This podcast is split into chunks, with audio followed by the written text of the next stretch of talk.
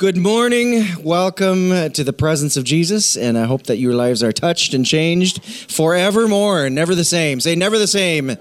Never the same. Come on. Hallelujah. Here we go. Jumping right in. I'm jumping right in. No introduction, just jumping right in. The average American today spends seven hours and 11 minutes looking at a screen every day amounting to nearly one third of our lives feeding or feasting on media, or about 109 days a year. Let's just ponder that for a moment. right? I was, I, I looked at a lot of different websites trying to find statistics and trying to trying to find kind of what I was looking for because I had a thought of where I wanted to go with this, and I feel like these. I looked at a bunch of different ones, and I, you know, it's hard to know what to believe. And this seems like a kind of a conglomerate website. So I, I, I saw some of these same stats in a bunch of different places that seemed like it was legit. But even if it's not, even if it's an hour a day, oofta, that adds up. Okay, and they say they go on to say. Uh, even as far back as I had seen this this study in a separate place, even as far back as 2011, Americans were taking in five times as much information. Say information.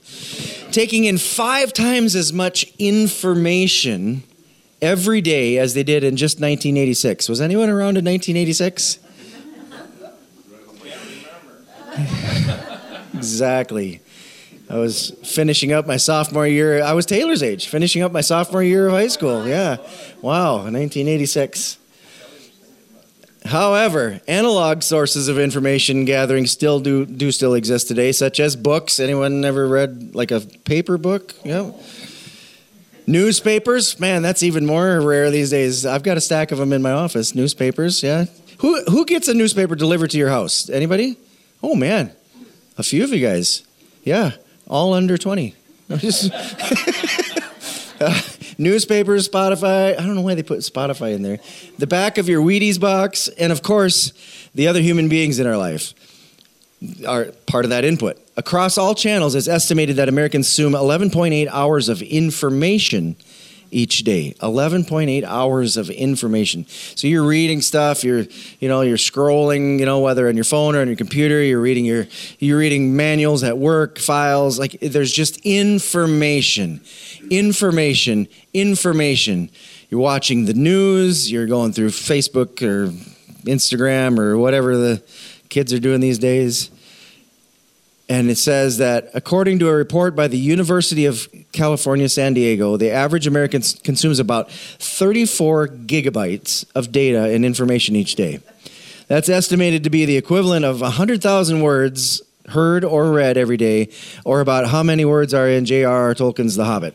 95,356 words is in there. So it's about consuming all of that information so that you end up at a place that looks something like that. We've got all these. What's that? Yeah, it's really true. Did anyone ever feel like you got information overload? Oh, so you got all this information come in that's willing, unwilling.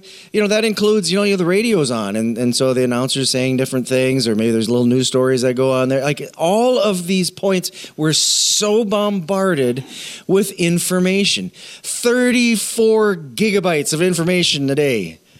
34 gigabytes. It wasn't very long ago you couldn't even get a gigabyte. Uh, most of my flash drives here are less than 34 gigabytes right now. Right, exactly. Right. The first computer that I had, yeah, it was the, the hard the hard drive, like the big storage drive was me- measured in kilobytes. In kilobytes. Right, exactly. Exactly. Then you got megabytes. Then we got gigabytes. Now we're it's terabytes, and and I forget what the next one.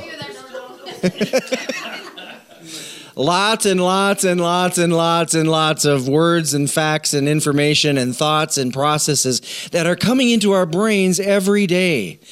And here's the thing whether we want to hear it or not, or whether we're intentionally looking, or whether we're just kind of mindlessly. Now, don't raise your hand because I'm sure none of you do this, but like maybe you're just mindlessly scrolling on Facebook. You don't even know what you've been looking at. You're just kind of doing this, you know, just kind of scrolling through or whatever. They laugh because it's true. They laugh because, right?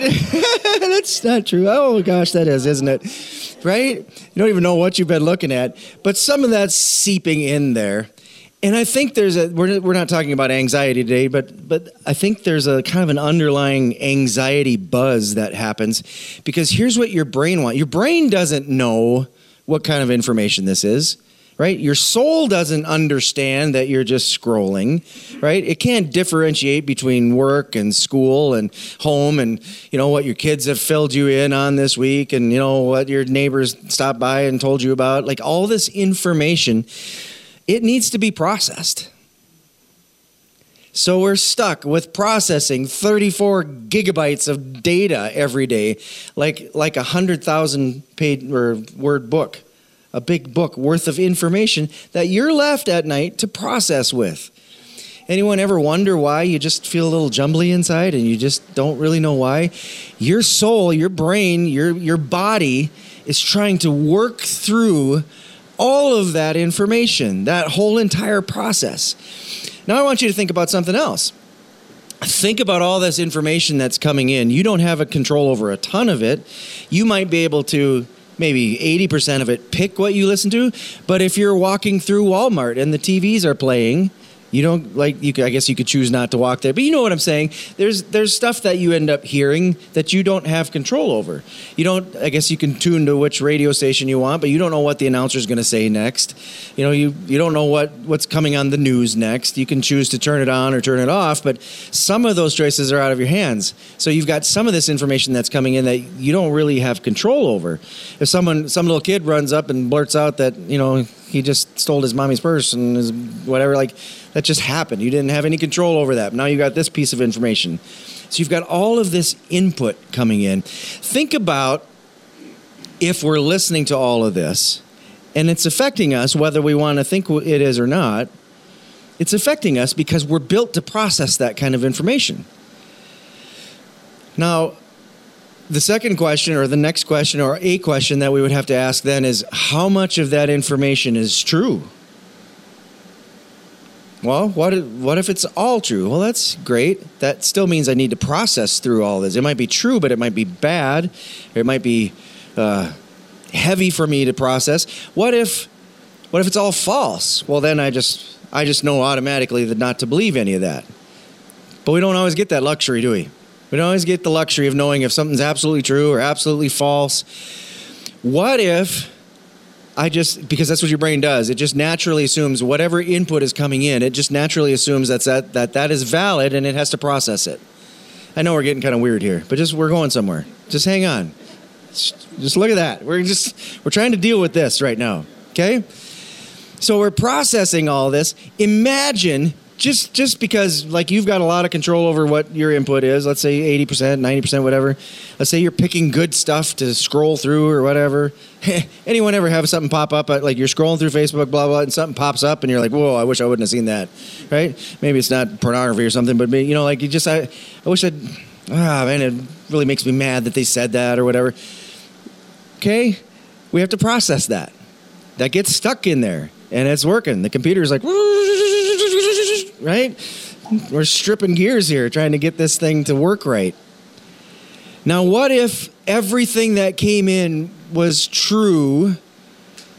But here's the thing there can be true things, but they can be coming from sources that have a skewed version of reality or a different view of ultimate truth.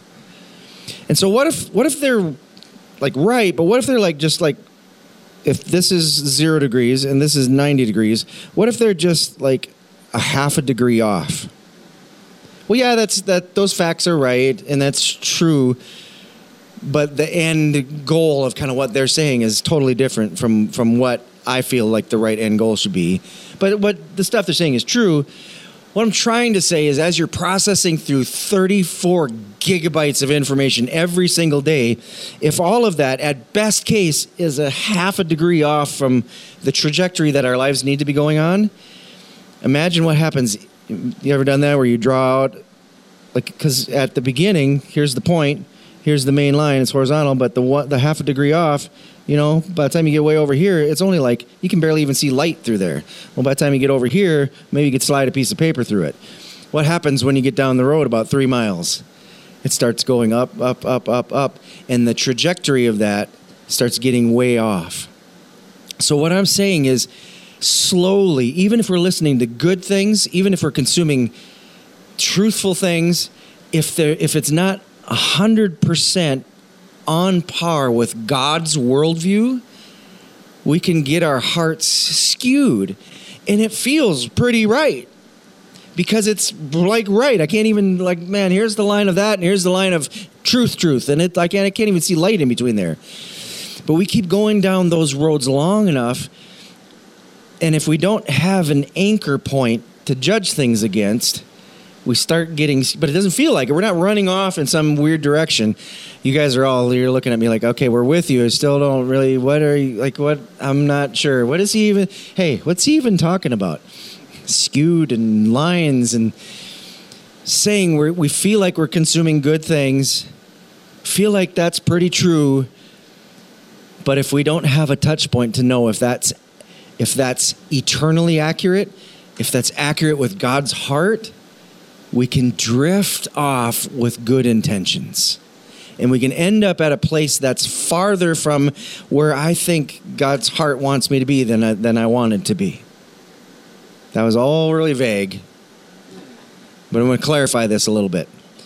Out of all of this information, out of all this stuff that we consume, what is what is the answer for that? Because because I just I just know from talking to enough people that we're all kind of in the same boat. We all have this this but I was oh I think it was I don't remember where I was saying it. Um, so if I said it last Sunday, I apologize. No, you preached, didn't you? You know when you have uh, like like this is running now. The furnace is running, so that's a little noisy. But if if that wasn't running, it would be like just quiet in here, because you guys aren't saying anything, because you don't know, have any idea what I'm talking about today. But has anyone ever had this experience? Because we live in South Dakota, and this happens all the time, especially in the wintertime, where you're sitting in your house and it's like quiet. I mean, it's dead quiet. You know, there's just nothing's going on, and then the electricity goes off, and you're like, "Whoa!" Now it's quiet because you didn't realize like the fridge was running, you know, the clock that was plugged in that was running, you know, like like you know, I don't know, because some motors that, but you don't hear them. They're it's not as loud as this. They're just in the background. They're just quiet, right?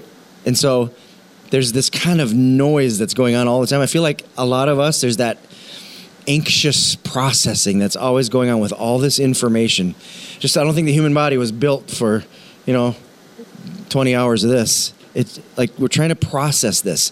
I want to give us, and this is not going to be a shock. This is not going to be a stretch. This is going to be what you would expect me to say. But at the same time, we need a way to process this, and we need a, we need a touch point. And I want to just say this from Psalm 119, verse 89. It says, "Your word, Lord, is eternal. It stands firm in the heaven." Anyone ever get frustrated that things change? right? Yeah, maybe you've seen a, an erosion of morality, or or a, you know, uh, you know, just especially being over thirty now, you've got enough enough time to look at backwards where you just go, man, it's well I remember and some sometimes we don't remember accurately, but yeah, it used to be different back in my day. Nobody ever did anything like that. Uh, well, I don't know. I lived back then too. It wasn't always as pristine as we remember it. But at the same time, we get we get frustrated that that things change and not for the better. And I just love the solidity of the word of God. And that's what we're going to be talking about for the next, uh, I don't know, couple Sundays, maybe we'll we'll see where we end up going. But we're talking about the Word of God and and the role that has in our life and and and the solidity that we need to have because of that. A lot of times as Christians, we throw the word of God kind of into this vat of Christiany things that we do, right? Hey, hey, man, I come to church. Oh yeah, what do you what do you do there? Well, we like sing and stuff and whatever. I don't know. We have donuts. I think I think that's what we do. So was some some yes some some priest talks a little bit or whatever, and you know he just I don't know you know then we just do our thing and uh, we pray some and well yeah we all got Bibles but right it just gets lumped into the Christiany things that we do, and we lose the value and the reverence for the place that the Word of God needs to have in our life. And this is not a like beat you over the head. Come on, this is a this is a i want to just pull the curtains back on just our normal average american lives because it is so prevalent. And you go to some of the places that the gideons are in and they're scrambling a hundred of them to get a piece of one bible. And they're so reverent and they're so powerful they're you know just hungry for the they they listen when you haven't been wa- walking with God, when you've been walking in a different religion and you've seen the power of the demonic, right? And not, not just to get weird or whatever, but when you've seen that, you recognize the supernatural. And then you get a hold of the first time of the Word of God. And it's so, we're so numb to some of that that we're like, well, I don't know. I like this version better. I like, you know, I like this. You know, you put stuff up on our fridge, and that's that's kind of like the extent of the word. Like all that's good. You know, find a version you can understand. Whatever. Just you know, put fridge magnets up, but like don't let it stop there. And what I'm saying is cultivate this revere and awe of the Word of God. And so I get so excited about when when when media, when information. Uh, Marnie was just telling me the other night. She's like, I'm just exhausted. I'm like, what's going on?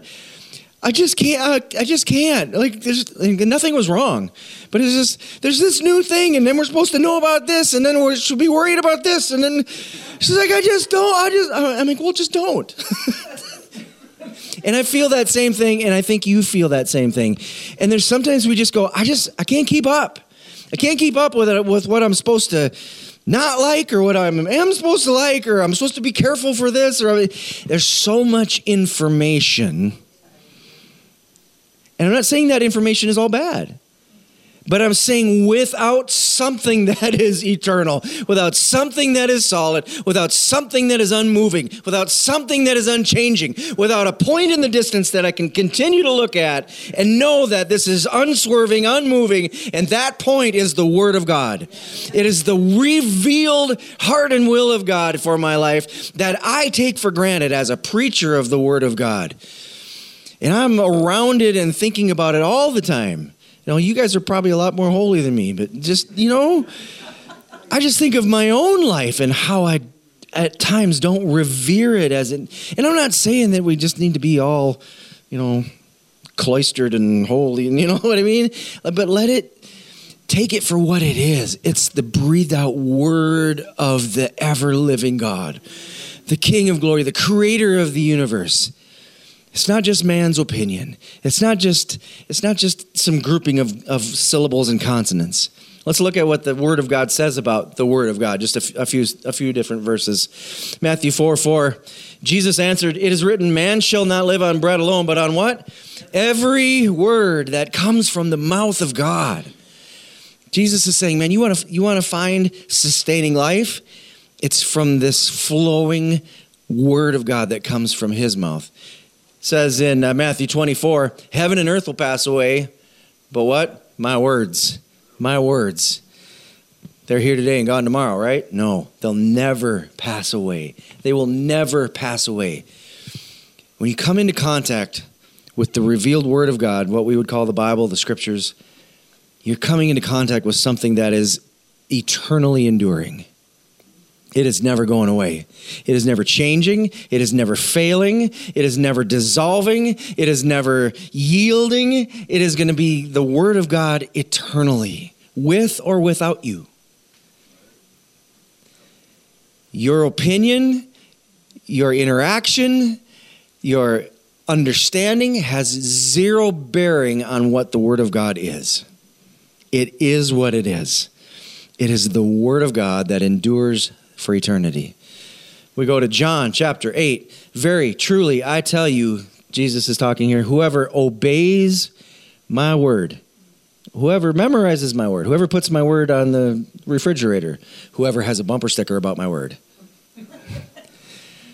whoever obeys my word, ingest it, process it, work it out in your life, do what it says. It's the word of God, it's the center line of our life. Whoever obeys my word will never see death. Hmm. Go to Psalms for a second. Verse 130, chapter 138, verse 2 says, I bow down toward your holy temple and give thanks to your name for your steadfast love and your faithfulness, for you have exalted, for God has exalted above all things his name and his word.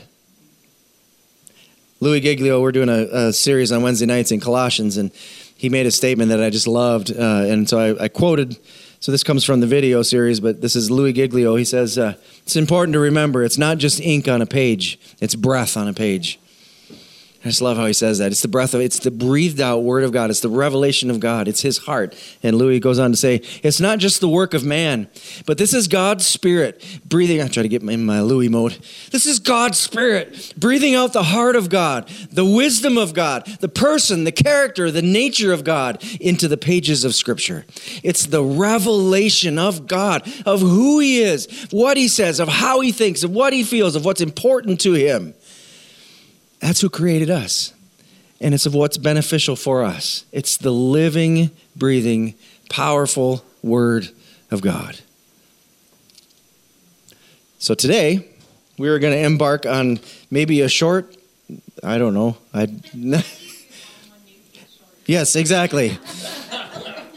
We're not going through every verse in Psalm 119, but we're gonna we're gonna play the little bunny foo foo game, and we're gonna jump around Psalms 119 or something, and just hop around and see see what we uncover. Do you guys know like Do you guys know anything about Psalm 119? Long. it's long. Anyone ever get to your daily devotions and you see Psalm 119 and you're like, oh no, okay, Whew, here we go. I'm just to be I'm to be really honest with you. Can I be can I be honest? No, one person. Okay. Uh, how about this? Can I be honest with you guys? Yeah, they're scared too. Everyone's up until up until a couple years ago, I had a tough time with Psalm 119. It was long. It was kind of boring. It was repetitive. It's just kind of said the same kind of thing a bunch of different ways. And I don't know what happened. God's like, oh, you idiot. He's like, let me get. He just kind of breathed on my mind and my heart. And I went, oh. So if you're in the former me position, I get it. I understand. And I'm just I just ask if, if you would just just make I didn't I did not pray. I have prayed this prayer for other things in the word of God, but I didn't about Psalm 119. God just just graced me with just, uh, yep, just a, a help of walking into the door of the beauty of Psalm 119. And I'm going to tell you guys, it is so rich. It is beautiful. It is filled with life. It is filled with hope. Obviously, it's filled with truth. And it says, uh, one, one of the verses in Psalm 119, it says, Your word is a lamp to my feet, it's a light for my path. Come on. And that what do we know what Psalm 119 is about primarily? Anybody else know? That, that's the right answer. What, what is what's what would Psalm 9, what would the theme of Psalm 119 be about? The, the, yep, it's all of those things, but like the centralist ish most theme of Psalm 119 is about the Word of God. It's about the. Let me let's let's just read the first eight verses. Blessed are those whose ways are blameless, who walk according to the law of the Lord. Blessed are those who keep His statutes and seek Him with all their heart.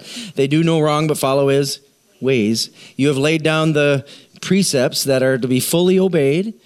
Oh, that my ways were steadfast in obeying your decrees. Then I would not be put to shame when I consider all your commands. I will praise you with an upright heart as I learn your righteous laws. I will obey your decrees, right? It's just, there's, well, here, let's just go through this. We don't know for sure. We, you know, a lot of people think David uh, Spurgeon had his works called The Treasury of David, and talks about Psalm 119. I think uh, I haven't read any of that, but um, a lot of people think it was David. A lot of, a lot of people don't. It doesn't really matter. Um, we can't talk to them anyways. I mean, they're dead. So uh, there, there was an author. We know God. God was the the. Anything else famous about Psalm 119? Any anything else that you know? Oh, we already kind of said that. So it's it is the longest chapter in the Bible. It is the longest chapter in the Bible. Depending on which theologian you talk to, there's only uh, one to three verses, maybe four or five, but most think like one verse that doesn't that doesn't refer to the Word of God. Some of that is is translation issues. They're not quite sure how how it was phrased, almost every verse talks about the Word of God. Almost every single verse talks about the Word of God. There is uh, 22 sections of eight verses, and if you take 22 times eight, I'm guessing it turns up to be 176. I didn't do the math, but I know there's 22 sections. I know there's eight verses in a section. Anyone got a calculator? Does that is that what it turns out? That's what it is. Okay. See? Yeah. Amen. so there's so there's 22 sections of eight verses that equals 176 verses, and it is also what, what, what we would call an acrostic. Now, in your English Bibles, you would not know this. You're welcome. you wouldn't know this because it doesn't read that way in our Bibles because of translation. We like we don't use the same words. Like would would there be any other cause to use an acrostic in delivering the word of God or teaching? Let's see. Oh yeah, Marnie last week. Marnie talked about about her life verse. You know, those who look who looked at him are radiant, and so she used radiate. That was her acrostic last week. So each letter had a point. Okay, that's kind of what Psalm 119 is like. I know this might be a little bit boring, but there's two of you that are kind of interested in this, so I'm just preaching to you guys today. Just so that you know just a little bit of history about Psalm 119, the longest chapter in the Bible. We should know something about it, shouldn't we? Okay, that's what it looks like in Hebrew. So showing the first letter, Aleph, say Aleph. Now you know the first, the, the first letter of the Hebrew alphabet. It's Aleph. All right? The beginning of each verse. Well, wait a minute. Hebrew goes from right to left. Just how come he circled the ends of all the verses? That's the, that's the beginning. So this is you can see that's that's Aleph there. So each verse starts with Aleph. So you'll have eight of those, and then they'll go to Beth. I think is the second second letter. But what would that look like in English? Someone someone like someone made it so that you can see. Now the text is a little small because I wanted to see all the letters on there, so you won't be able to read these probably. But it's a this is what if you were reading in Hebrew, this this is similar to what the feel would be. So these are the verses that we just read, those first eight. All those whose ways are blameless are blessed, who walk in the law of the Lord. Approved are those who keep his testimonies, who seek him with their whole heart. Anyone who does wrong, but does no wrong, but walks in his ways, and you command your precepts, right? So that's what the A was. There's the B, right? So you go through the next eight verses, and it would be the letter B that would start each one of the verses, and then the letter C. And I, that's all I've got. There's no more. But you know, that was a lot of work just to get those three. But I'm like, you guys should see this because it's kind of cool knowing how the the Israelites would have read that psalm. It would have looked like this to them. Each verse would have started with that letter, and it helped them memorize it. Can you imagine? It's hard for us as Americans to read Psalm 119 much less memorize it, right? And that's what they were doing. But they each one, so you could memorize a section. Well, let's see. Well, next verse. Well, I know it starts with a C, right? And so it would kind of trigger that. And so 176 verses about the Word of God. Okay, let's just wade in a little bit more. This this isn't hard, but when it talks about the Word of God in the Word of God in Psalm 119, it uses primarily eight different words. And these, uh, you don't need to really know all these, but just just really realize that when they're talking about all these, whenever you find, when you ever stumble across any of these in Psalm 119, it's really talking about the Word of God. That's what it means. So it says, you know, those who obey your law, or it, it, that that doesn't just mean like the Ten Commandments. It means the whole of the Word of God, your instructions. It could be translated instructions your testimony. I love that. I love that word. They use the word testimony for the word of God because it's it's the testimony of God. It's what God is saying. Your precepts, like like the the edicts, kind of the the way life works. Your statutes or your decrees, your commandments, or some some would say commands. Your judgments, and this this means like not like judgments like you're guilty like you will find that if you do this you're guilty but what it's saying is like these rules for living, the way the way things are. Oh, I'm trying to remember that verse. I can't. I lost it right now. I shouldn't do that when I'm preaching. Yep. But anyways, how how, there was a song we used to sing. How you how wonderful are your your judgments and your ways. I always thought that was weird when we would sing that. How wonderful are your judgments and your ways. Like, like I didn't understand that that there's different versions. Like, I don't don't don't judge me. you know, like the judgment of God often looks like fire and death, right? So, like how wonderful. I, And so, what he's saying is, how wonderful are your your judgments, your your thoughts on how life works, what is good, what is bad. This is what you should do. This is what you should not do, because those are life giving your assessments of the situation, your rule for living. Okay, uh, another one that they call it is obviously the the Word of God or the Word. And the last one is then these aren't all of them, but they're the, the main eight. Is your promises. Okay, a couple slides left. Getting through Psalm 119 here. Warren Wiersbe on this, he says, uh, the way we treat the Word of God is the way that we treat the God of the Word. Ouch. I just don't like that. Imagine if you had a friend, I wouldn't say spouse because we can imagine that really easily. But just say you had a friend, a child, someone close to you, uh, an employee, that every time you spoke, they disregarded it. But imagine if you had someone that just disregarded all of your words. What would that feel like? I, listen, I said, don't do that. What? I said I was saving that for supper. Well, no, but I wanted to eat it. Like over and over and over and over. Okay, I'll be there at four. And at three o'clock, they're calling, screaming, Where are you? I said I would be there. I don't know. What I, did I miss something? Like they just disregard everything that you say. They, they won't listen to you. They won't take into account your wishes, your words, your sayings. That would be discouraging, wouldn't it? It would be hard to maintain a close relationship with that, wouldn't it be? It'd be hard to maintain trust with that, wouldn't it be?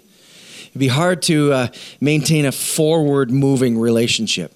And yet, a lot of us as Christians, we love God, we love the concept of God, and it comes to His Word, and we treat it casually if we treat it at all well, I know God loves me and He's all for me and He's my buddy and He, you know, and there's there's truth in a lot of those things, right? He's a friend that sticks closer than a brother, right? There's there, and He is for you. If God be for me, who can be against me? But at the same time, if we continually disregard everything that He says, we can't maintain an onward, forward, close relationship with Him. We can't disregard what He says and have high regard for the sayer of it. Make sense? Let's finish up with a couple things here. Alistair Begg, one of my new favorite preachers, he's a Scotsman. He speaks with a Scottish accent. I can't do that. I really have tried. He says the contemporary idea is this that it's entirely legitimate for the Christian to substitute the law of God with the judgments of our own hearts. So that, in a sense, now that we're in Christ, we can pretty well decide how this life operates and how it goes. Well, I love God, God loves me and we substitute the direction of the Word of God with the judgments of, well, I'll know in my heart if something's wrong or right or whatever. No longer do we have anything to do with the law of God and with the instruction of God's Word. he also says, this distinguishing feature of vibrant Christianity, he preaches all over the place, as I move around the Western culture at least, is without question a loving understanding of and commitment to God's word. So, what he's saying is if you want to see Christianity thriving, the places that I've seen Christians living thriving lives, loving Jesus, vibrantly walking out the God life, what I find in those situations is that they have a loving understanding of God's word and a commitment to God's word. That when I see Christians that are doing well, that often I see almost every time they've, they're embracing the Word of God. He says, and that is because God's Word introduces us to the person of God's Son, who unfolds for us the reality of God Himself and shows us the wonder of the gospel. It's God's Word, folks. Now, especially us charismatics who are a little touchy feely and we just like, Spirit moved me to do this, and right? I love all that stuff. I'm not. I mean, I can like that's me, so I can put that down if I want. Like we we just love to do. You know, just uh, let's see what's the Lord saying today. Ooh, there it is. Right? Move over here a little bit more. I'm for that. But without the centrality of God's word judging every one of mine, right? The word of God has to be the interpreter of every one of those experiences. The word of God has to shape and guide the way I think, the way I see the world, and the, the ought on my life. Well, you ought to do this because everyone's telling you you ought to do this. So my ultimate ought has to come from the word of God. Period. That's the ultimate plumb line, the ultimate ought. For well, you ought to do this and you ought to not do that. Right. There's a thousand of those voices. The one voice that matters is the voice of God. Right? And so every every and, and please don't well, if you do get me wrong, that's all right. I'll preach on the Spirit some other time, and we'll talk about all the touchy feely stuff and how I love it, and it's good. And we should hear the voice of the Lord. We should be, you know, those who are led by the Spirit of God are the sons of God, right? Just being led and being moved and empowered by that Holy Spirit. But man, be as touchy feely as you need to be, and you know, flow with the wind, right? But get back to the Word of God, morning, noon, and night, right? Get it to ground you, because we can't just we can't just clip out the parts we don't like and just say, well, I'm just gonna, oh, I kind of feel like this way today well, that's great. Uh, what's the Word of God saying about it? so do me a favor, grudgingly read through Psalm 119 this week. Happily read through Psalm 119 this week. And when your flesh rumbles and grumbles, you just say, hey, flesh, if you grumble again, I'm reading it twice. Seriously, just do that. Your spirit has control over your flesh. Come on. If it grumbles again, all right, four times. What about three? We skipped that one. Well, let's pray. Father, I just bless these people today, God, as we are embarking on a, a little series here of understanding the Word of God more. I just pray that you would plant your Word in our hearts, God, and it would produce fruit. We just thank you, Lord, that we are centered on that in our lives. And I pray that we'd walk that out. And we would, as Jesus said, obey your words. God, that that would just be the mark of fruitfulness in our lives, that we would have a spirit of obedience. And I just pray, as, as Linda prayed, just a spirit of revelation. Open our eyes to see, God. Open our ears to hear. Help us to understand your Word. Uh, help us all just to make a decision that we're reading this this week. We're going to let the Word of God saturate our hearts, even if we don't understand it. We're going to do it. We're going to do it. And you're going to honor that. In Jesus' name we pray. Amen.